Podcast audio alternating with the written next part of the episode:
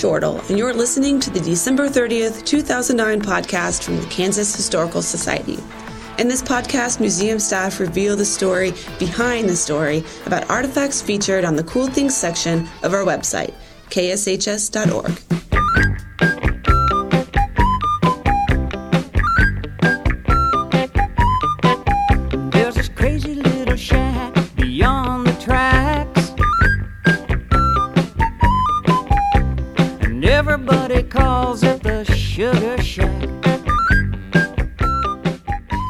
museums have dolls in their collection, but how many have a peasant doll holding a hoe and smoking a cigar? Join curator Laurel Fritsch and me as we take a look at an unusual doll whose dress is made from a sugar sack. And then, with another New Year looming on the horizon, we went with a rockin' New Year's Eve theme for this episode of Six Degrees of William Allen White. And we asked you to connect the Sage of Emporia to the ageless Dick Clark. Did Dick Clark really DJ at White's wedding? Find out when we play Six Degrees of William Allen White. But first, Sugar Sack Doll. wanna drink a lot of coffee, spend a little cash, make that girl love me when I put on some trash. You can understand why I've gotta get back up to that Sugar Shack. Oh yes. So, good morning, Laurel. Um, I understand you have a doll you're going to talk about today. What can you tell us about it? Well, I have a small cloth doll that I'd like to tell you about today, and it looks like a peasant woman. She's wearing a light blue dress with white flowers, a blue kerchief over her head, and she's wearing a white apron. And she's also carrying a backhoe in her hand, and she has a cigar coming from her mouth. Oh, interesting. A backhoe and a cigar. That's a little crazy. Um, do you know who made this doll and why they put a cigar in her mouth? Well, I don't, um, which is what made me want to find out a lot more about this.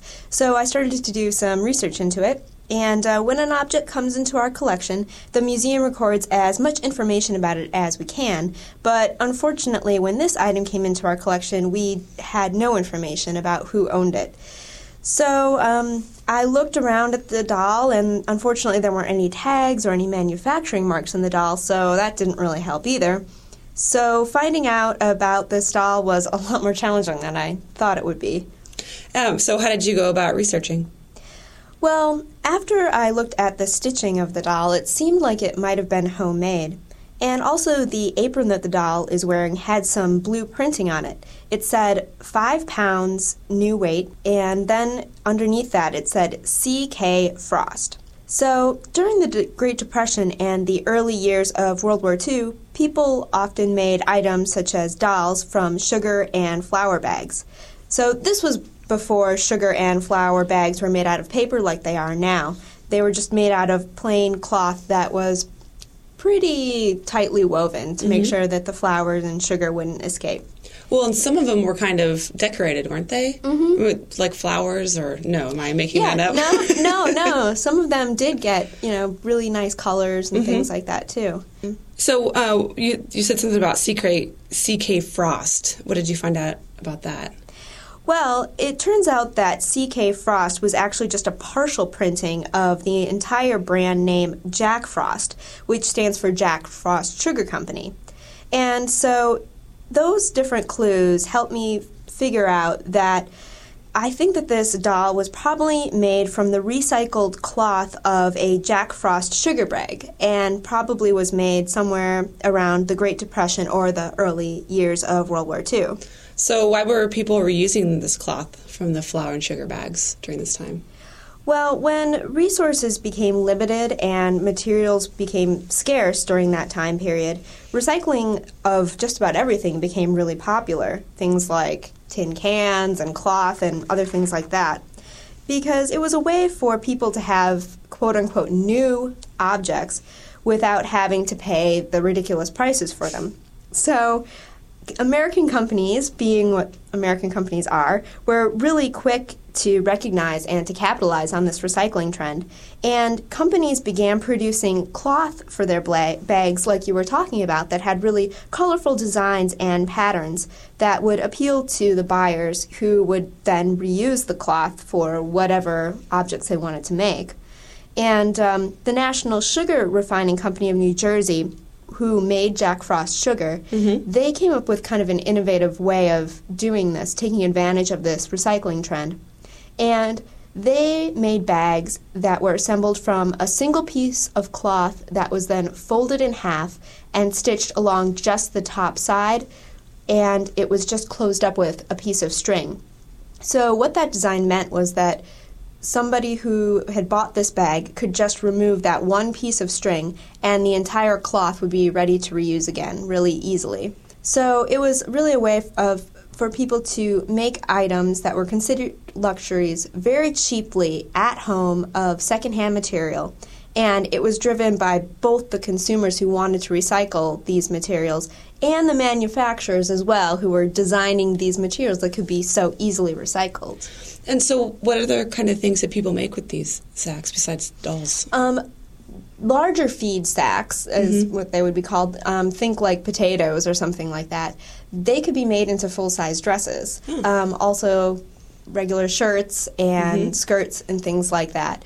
Um, so it's true when you think about you know the old poor person wearing a potato sack. That actually sort of to a certain degree happened. Do they get printed with fancy? Yes, yes, they on- did. huh. And um, some of them can go for a considerable amount of money on places like eBay and things like that. Cool.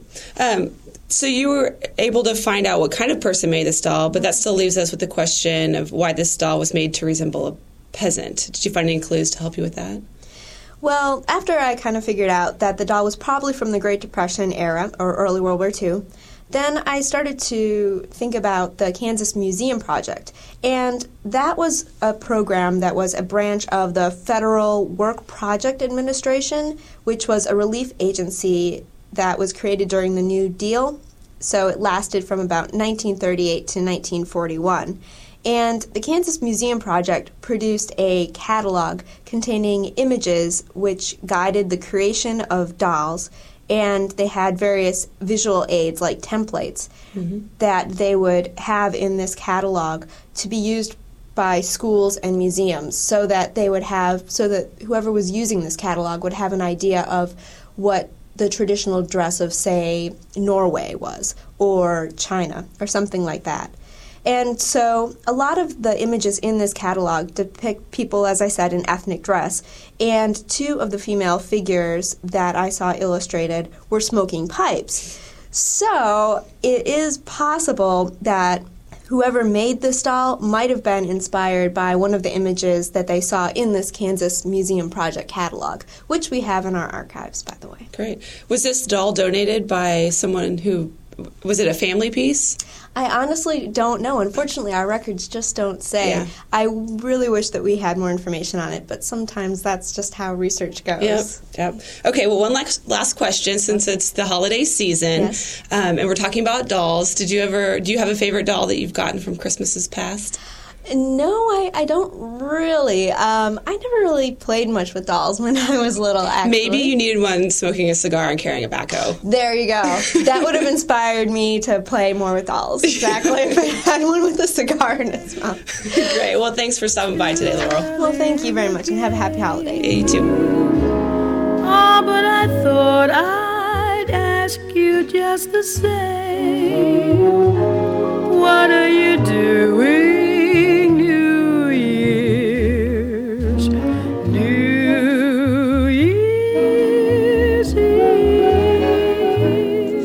it's time for another round of Six Degrees of William Allen White. Joining me today is Museum Director Bob Keckeisen Hello? and Assistant Registrar Nikayla Zimmerman. Hi. Tomorrow is New Year's Eve, and if there's one person who has come to be most associated with this celebration, it's Dick Clark. Now, people Bob's age, well, maybe a little older, Yeah, a little. would probably argue that it's Guy Lombardo. Who? exactly. Thanks for that. Sorry. But younger generations have been ringing in the new year with Dick Clark now for nearly 40 years. So, to mark this festive end to another year, we asked you to connect William Allen White to America's oldest teenager. Bob, can you tell us about Dick Clark? Well, sure. Um, well, Richard Wagstaff Clark. Oh, wow. Yeah, well, he's better known as Dick Clark. Uh, so that is his real name, which is kind of unusual for people in show business. But anyway, he was born on November 30th, 1929, in Mount Vernon, New York. So he would have just turned 80 Yeah. last month. Uh, his career in show business began in 1945 while he was still in his teens when he went to work in the mailroom of radio station WRUN in Utica, New York. And he was soon promoted to weatherman and news announcer. And then when it came time to go to college, he attended and subsequently graduated from Syracuse University in 1951 with a degree in business. Now, shortly after graduation, he began his television career at WKTV in Utica, where one of his duties was hosting a country music program, Cactus Dick and the Santa Fe Riders. so I'll just pause and let you insert your own joke there. Uh, I'm not touching that one, particularly with the name Cactus in the, in the title. But anyway, um, so in 1952, he moved to Philadelphia and took a job as a disc jockey at radio station WFIL. And they had an affiliated TV station uh, with the same call sign. And that same year, he went to work for the TV side of it when they began broadcasting a music show called Bob Horn's Bandstand. Well, that wasn't Clark's show, but he was the regular substitute host. And when Bob Horn left, uh, Clark became the full time host in July of 1956. Well, that show was picked up by ABC and began airing nationally in 1957 and was renamed American Bandstand.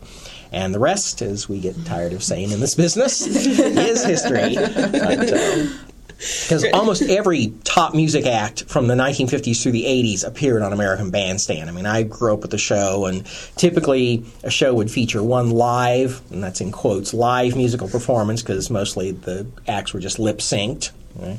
Remember the Dave Clark Five doing a particularly bad job of that. Um, and then the remainder of the show would be teenagers dancing to top 40 records spun by Clark. And then most of the shows featured the rate a record segment, you know, where a couple would be asked to give a numerical score to whatever song they just played. And this launched the much parodied phrase, well, it's got a great beat and you can dance to it. um, I guess that was the standard phrase everybody used. Well, anyway, Clark went on to become quite the media mogul through his eponymous Dick Clark Productions, which, in addition to American Bandstand, has turned out uh, such television classics as the Golden Globe Awards. They produce that every year. So You Think You Can Dance the American Music Awards and the classic TV bloopers and practical jokes. Yay! and in case you're wondering whether he put that business degree to good use, in 2007 he sold Dick Clark Productions for $175 million. Very nice. Yeah, so um, not not a bad chunk of change. But anyway, one of the longest running television shows that came out of Dick Clark Productions is Dick Clark's New Year's Rockin' Eve. He began hosting this annual countdown to the new year in 1972. And with the exception of a couple of years after he suffered a stroke in 2004, he's been hosting it ever since, and he'll be back in the saddle tomorrow night to usher in the new decade. So everybody be sure to watch. All right. Well, thank you, Bob. And to Kayla, let's hear your solution. Okay, well, Morgan and I probably know Dick Clark better from TV's bloopers and practical jokes. Yes. I know that's how I remember him. Um, he co-hosted that with Ed, Ed McMahon from 1984 to 1998, so a big part of our growing up years. Um, Though Ed McMahon was best known as Johnny Carson's sidekick, he also appeared in a few films, including a movie called Fun with Dick and Jane that starred Jane Fonda. And as we all know, Jane Fonda was the daughter of another noted actor, Henry Fonda. Well, in um, 1974 and 75, Henry Fonda played attorney Clarence Darrow, who is best known um, through history as the attorney from the Scopes Monkey trial and the trial of Leopold and Loeb um, in Chicago. And if you've been listening to the podcast for very long, you know that William Allen White met Darrow in Chicago at the home of um, the publisher Chauncey Williams. Um, Williams was a friend of both men, and he um, also published some of White's books. So Wow, good solution. there you go. yeah, who would have thought Clarence Think. Darrow oh, Yeah. would connect to Clark? Well, I'm sure he would have been on TV bloopers if he'd had the opportunity. Oh yeah, yeah. Legal malapropisms and things like that. Bob, would you like to issue the challenge for the next episode? You bet. Well, our next podcast will be the first podcast of 2010, which in the Chinese calendar is the year of the tiger. Oh no. yeah, you saw this one coming.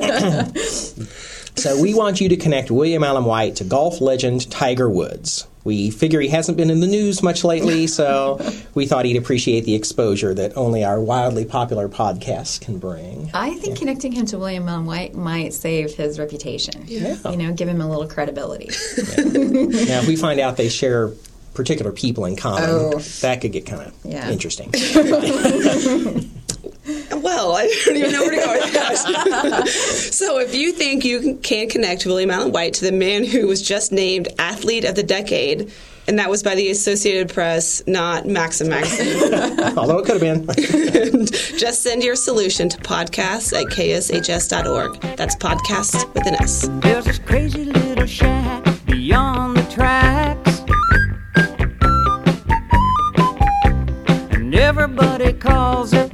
Sugar Shack. That concludes episode 97, Sugar Sack Doll. To see photos of the doll, go to our website, kshs.org, and click on podcasts. These podcasts aren't our only presence on the worldwide interweb. The Kansas Historical Society is also on Facebook and Twitter. Both are a great way to keep up with everything happening at the place for Kansas history. So come be our friend on Facebook and start following us on Twitter. You'll be one of the cool kids in the know. Come back in two weeks when Assistant Museum Director Rebecca Martin tells us about paintings by Marijana Grisnik, an artist of Croatian descent who was born, raised, and still lives in the Strawberry Hill neighborhood in Kansas City. Join us in two weeks to find out how the paintings of this self taught artist are helping to preserve the history of Strawberry Hill. This podcast has been a production of the Kansas Historical Society. Real people, real stories. Yeah, honey, yes, that Sugar Shack. Now that Sugar Shack